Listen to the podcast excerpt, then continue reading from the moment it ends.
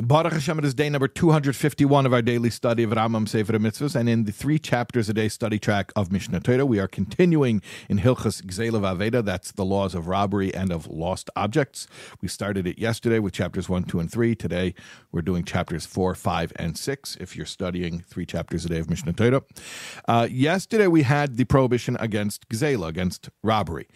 Today we have a related mitzvah, just one mitzvah today, also a prohibition, just like yesterday. Negative commandment 247. And that is the prohibition expressed in Vayikra Yud Tes Yud Gimel, that's uh, Leviticus 1913. Loi sa'ashoik es reacho. Do not, literally, it's translated as oppress your fellow. Um, but we're going to explain what it means because it has a specific meaning here. The verse says, es do not oppress your fellow, and do not rob from him.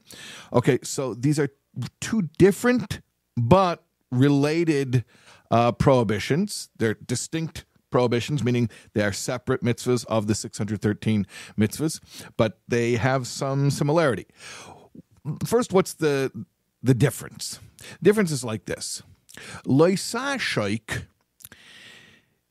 is when the person who has who has the unlawfully obtained money, the ill-gotten gains, he didn't come up and snatch it. That's what the goslin. That's uh, a goslin means a robber, someone who commits gzela. That's what robbery is. He comes and he and he grabs it. And it's not like gneva. Gneva we learned before. That's the uh, the thief who comes and secretly takes it. Leisashoik means that the person who has the ill-gotten gains came about it in a legitimate way, sort of. It's just that he's refusing to now give it to the one to whom it's due. Give you an example, or give you a few examples. Um, employer employee. So, person worked, he earned wages. Now he comes to get paid, and the guy doesn't want to pay him. So he's holding on to money that doesn't belong to him. That's called leisashik. Another scenario, uh, a creditor debtor situation. I gave you a loan. Now it's time to pay it. And you're saying, no, I don't want to pay it.